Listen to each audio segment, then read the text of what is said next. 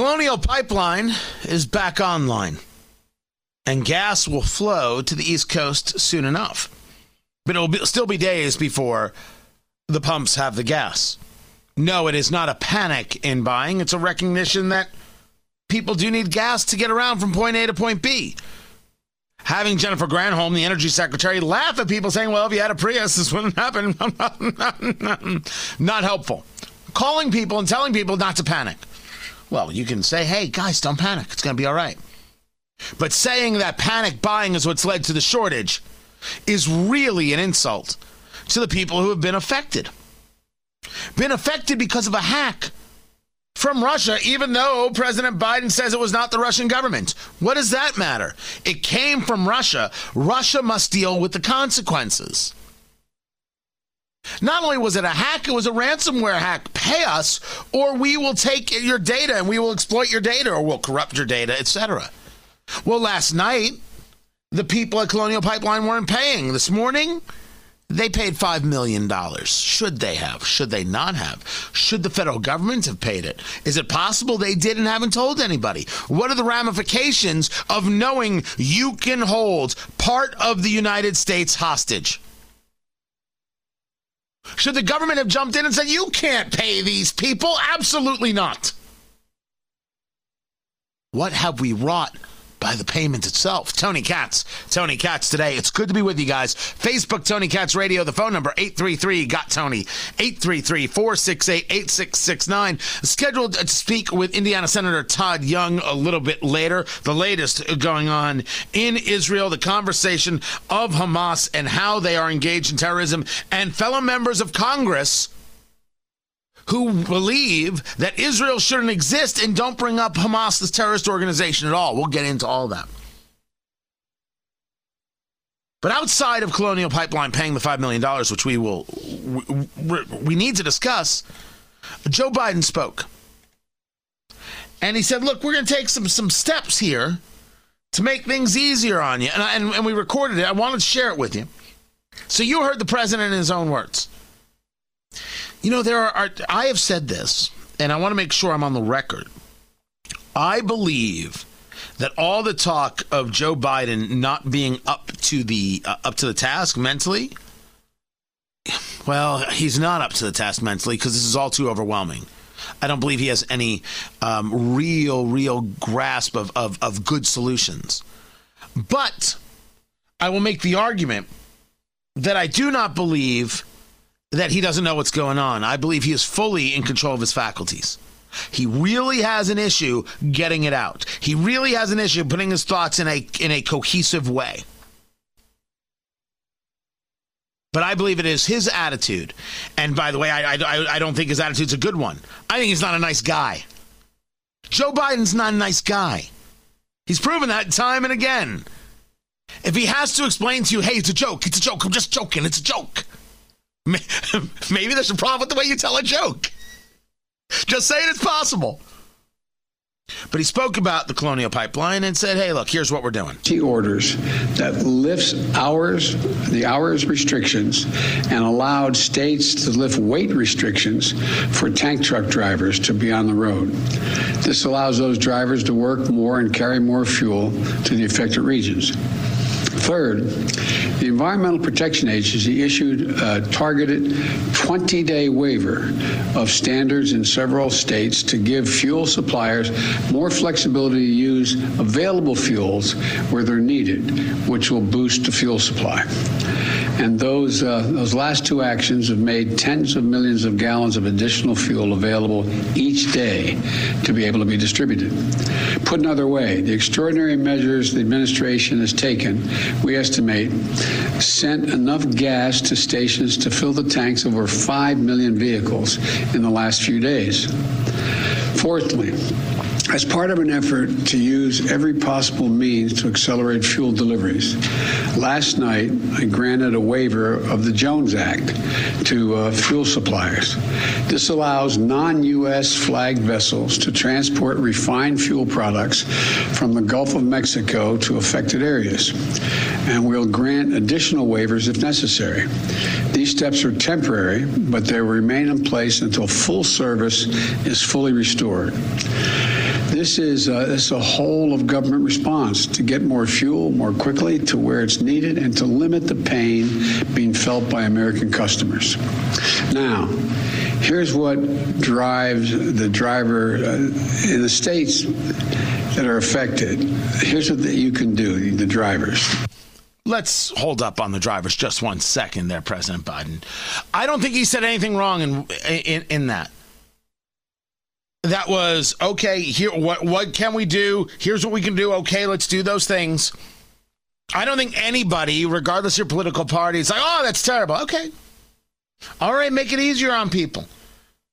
You've got a, a, a situation so you're going to change some so, some rules. Now maybe you never needed those rules to begin with but that's neither here nor there. Okay People like action. There it is. There's some action. Now, they want some action on Russia. We're not there yet. Uh, but now he's talking about drivers. What's, what's driving this? Don't panic, number one. I know seeing lines at the pumps or gas stations with no gas can be extremely stressful. But this is a temporary situation. Do not get more gas than you need in the next few days. As I said, we expect the situation to begin to improve by the weekend and into early next week, and gasoline supply is coming back online, and panic buying will only slow the process. I don't think that he's because I, I, I, heard this earlier. I'm like, stop telling people they're panicking. It's it's it's an insult. I don't actually think he's telling people they're panicking. That happened from others. Lots of talk about it's just panic buying that's causing the shortages. What are you talking about? Topping off your tank because there's an issue is rational. It's not panic buying. It's not panic buying when you need a certain amount of gas each and every day, week, and month to be able to handle things in your life. It's not panic buying when you are on a quarter of a tank and you're like, wait a second, I have driving to do for the rest of this week. And it's insulting when they called it panic buying. But the president to say, guys, I know that you're seeing a long line. We're going to fix this. Breathe deep. We're going to get through it together. I don't mind that. Now, there are many things I mind about Joe Biden. Hold up. And how he's going to deal with Russia is going to be one of them. The top one. But on this so far, he is hitting the things mostly fine. I hate when he's when they're saying, "Oh, don't panic. Stop panicking." Don't downplay what has happened here. It was a cyber attack that exposed exactly how fragile the American ecosystem is. And we have not engaged at all with making Russia suffer for it right? We don't have to question whether or not someone put bounties on American soldiers, which they never proved about the Russians, although I'm here to tell you it totally happens. The Russians, the Chinese, the Iranians, the North Koreans all have bounties on American soldiers.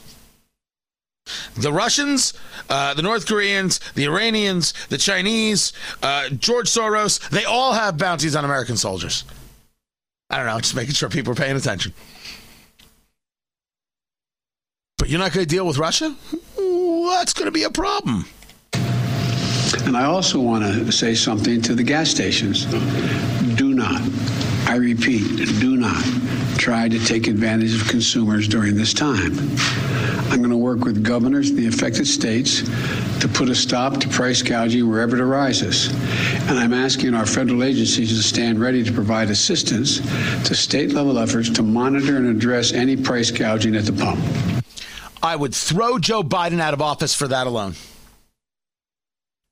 You heard me compliment him multiple times. And then he gets to that. Let me make sure I'm clear on price gouging. Someone's allowed to call it price gouging. Wait, it was $2 yesterday and it's $7 today. Well, you know, demand. Well, that's not right. You're gouging me. Maybe, but it ain't against the law. I have a product and I can decide whatever I want to charge for you to you for that product. You decide whether you want to buy it. Well, Tony, I can't survive without gas. I've got the gas though. And here's the price. You can make the argument that it's wrong. You can make the argument that it's immoral. But Joe Biden's going to work with federal agencies to decide what you can charge for a product? Throw him out of office because that's not the way it works. But Tony, it's wrong in a time of crisis. Oh, your morality at play. That's fine. That's fine. So, in a time of crisis, I think your morality should jump in and you should pay the differential. Here's what you should pay. Here's what they're charging. I'll pay the difference because you're such a moral, kind, good, decent person. Your argument that the gas, uh, the, the, the, the, the station, the gas station may be wrong, uh, you're entitled to that opinion. That we want government involvement to stop them from charging the price that they want to charge is disgusting. There's the difference. And so when I discuss there's no such thing as price gouging, it is to the idea that people can charge what they choose. And of course they charge more when the supply is less.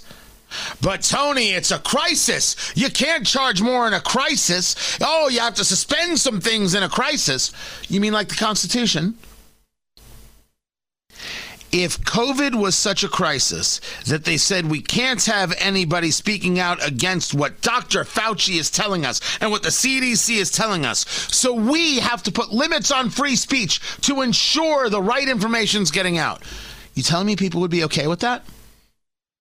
I tell you, that's one of the great horrors that we've seen from COVID. That not only would people be okay with that, there were people who call themselves intellectuals who were outwardly favoring that.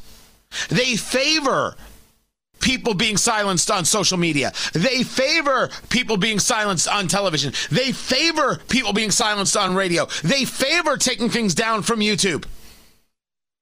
They favor it. Oh, but it's a, it's a, it's a crisis. We we have to act, you know, for the good of the people. The Constitution doesn't exist in a crisis.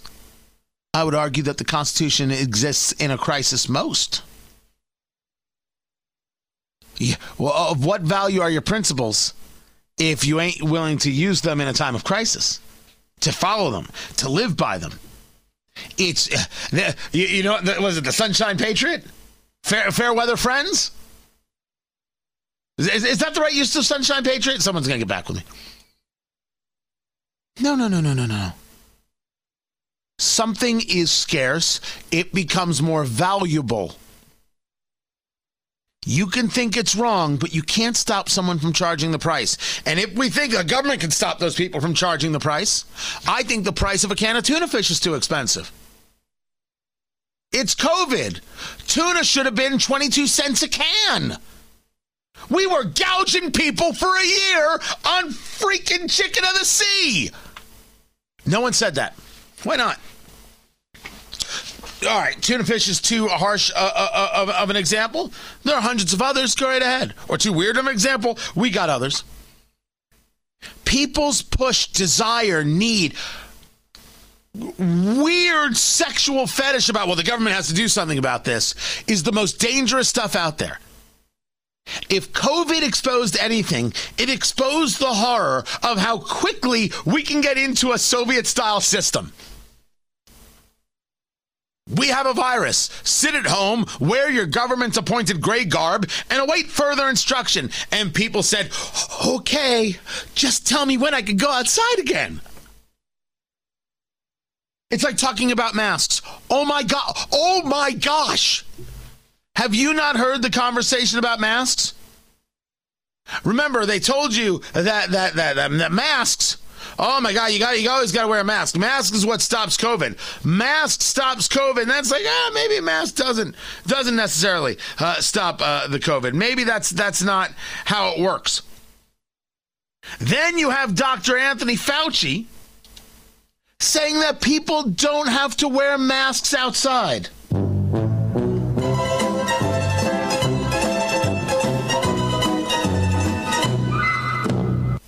This comes because the CDC was caught in a lie.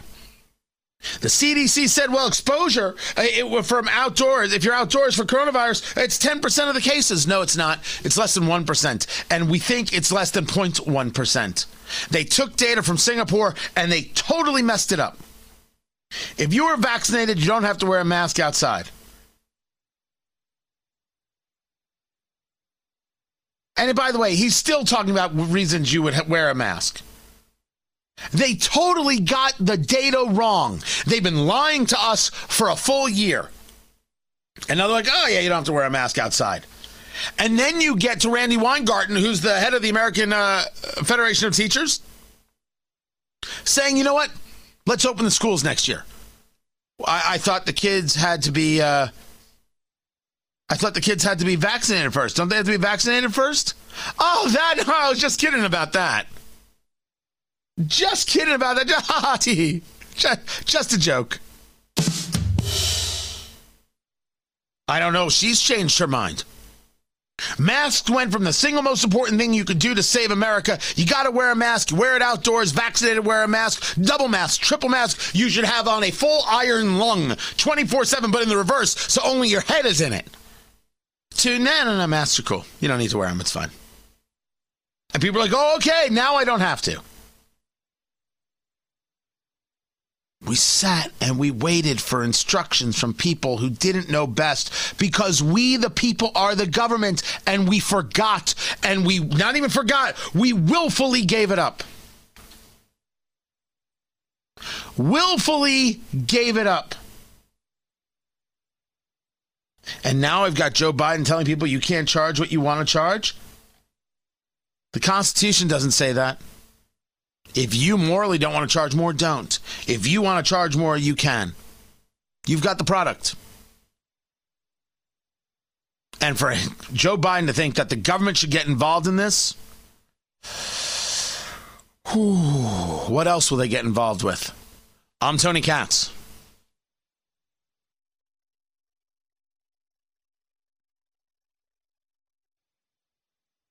Nancy Pelosi has her finger on the pulse of immigration issues in the United States of America. Thank goodness.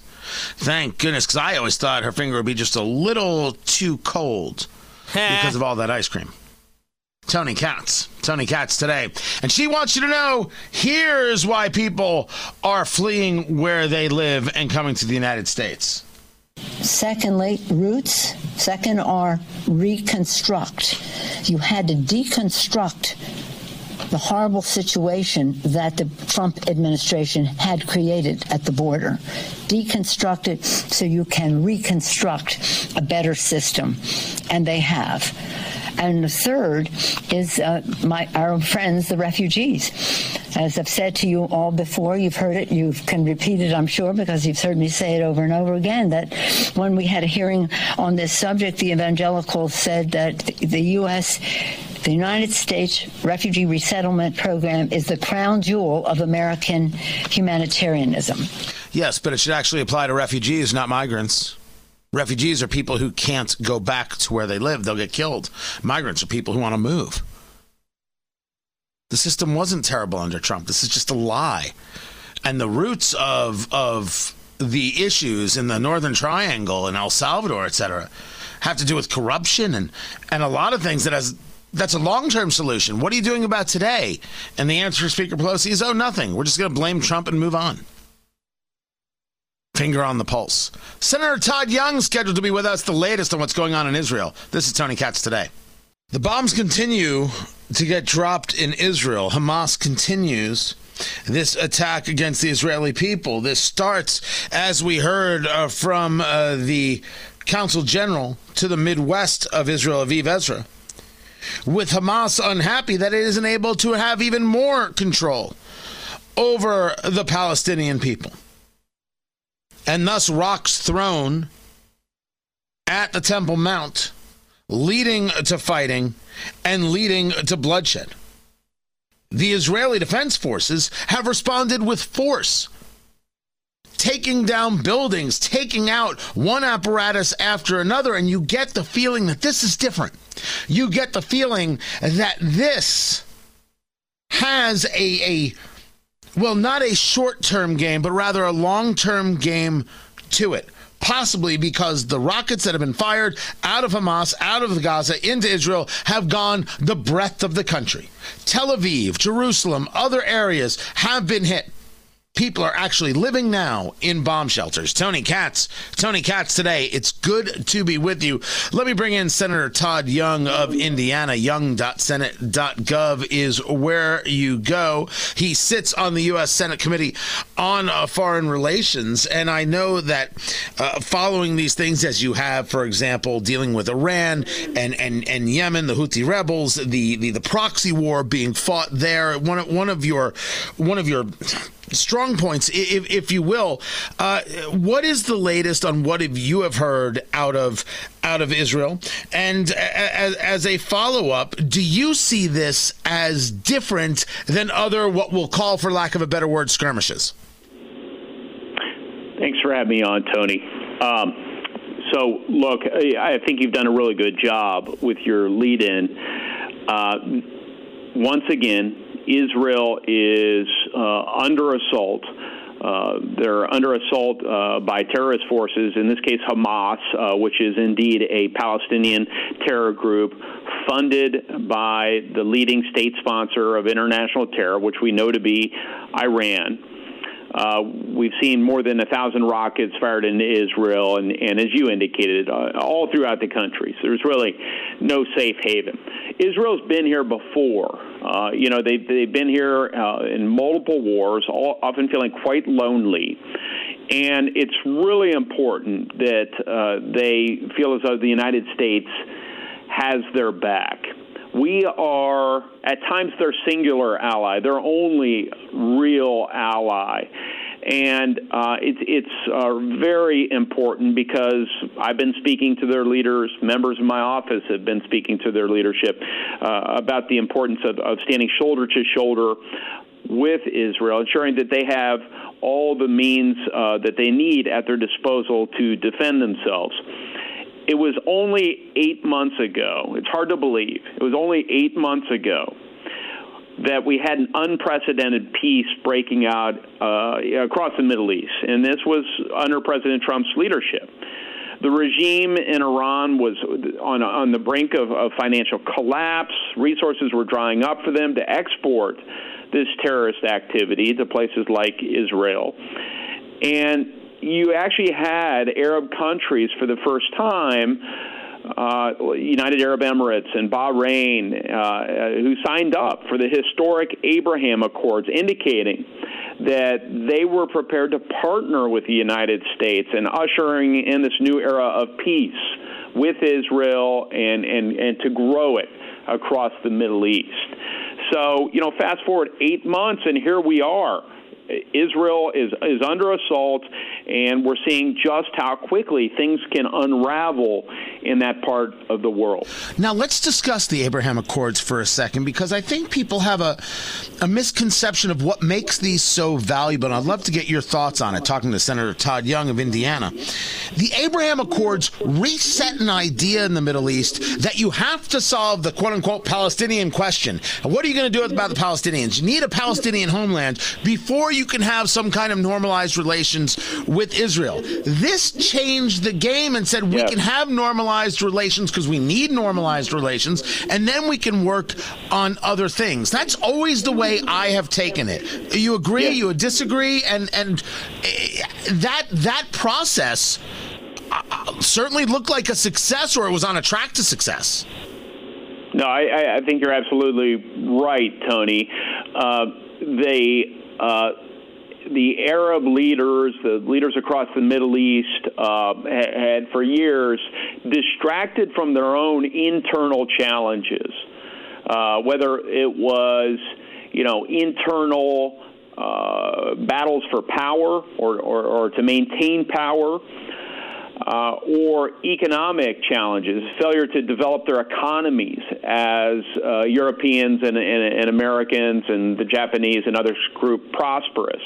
So, in order to distract from their own deficiencies of leadership, uh, from uh, their their own challenges, uh, they would turn the Israelis, the Jews, uh, into the problem. They would distract from the domestic challenges they they faced, and and and they consistently said that it was Israel that was oppressing the Palestinians, and once that situation was resolved, this this sore this cancer. They would they would effectively say uh, that Israel, um, you know, would would be uh, erased from their midst, and and um, you know people's lives would be significantly improved. Well, these these very same leaders never they didn't send aid to the Palestinians, or, or certainly no significant aid. That was Israel that actually took care of the Palestinians and the United States in in, in large measure. So what what the Abraham Accords proved was essentially what you said was that let's set aside the, the challenging Palestinian question over whose land this is and and, and uh, so forth, recognizing that uh, the state of Israel exists and will continue to exist. Uh, that uh, Palestinians uh, need a place to live, and they need, you know, they need life opportunities and safety and security like everyone uh, else.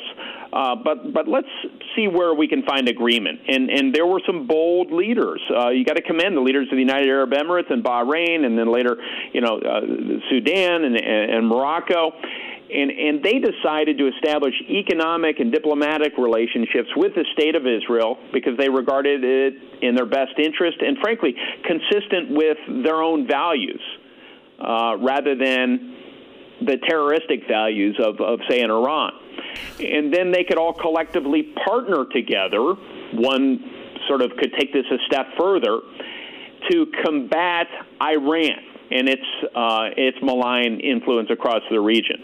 Let's so, talk. I mean, this was an incredibly um, a bold geopolitical move, catalyzed by the Trump administration, and um, it's still there. Uh, but you see what happens when you, when you don't have bold leadership, American leadership, uh, as it relates to Israel and the Middle East talking to Senator Todd Young of Indiana. Let's talk values. Because yesterday there was a rally to free Palestine. And speaking there was Representative Rashida Tlaib out of Michigan and Representative Andre Carson out of Indianapolis, Indiana.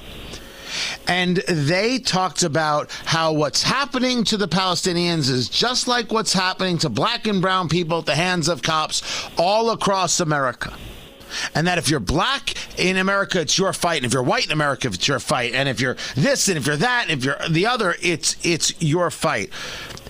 Is in the in this world, a Biden administration world, are the values of America still to see Israel as an ally worth defending?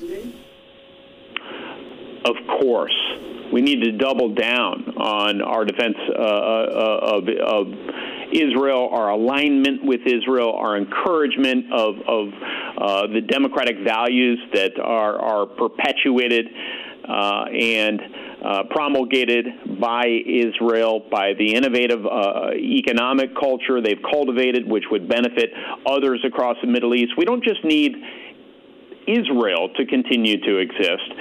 Imagine if we had, so to speak, several Israels several vibrant democracies, capitalist economies, pluralistic countries where Arabs and and, and, and, and Jews and Muslims and and and have, have lived coexisted peacefully side by side.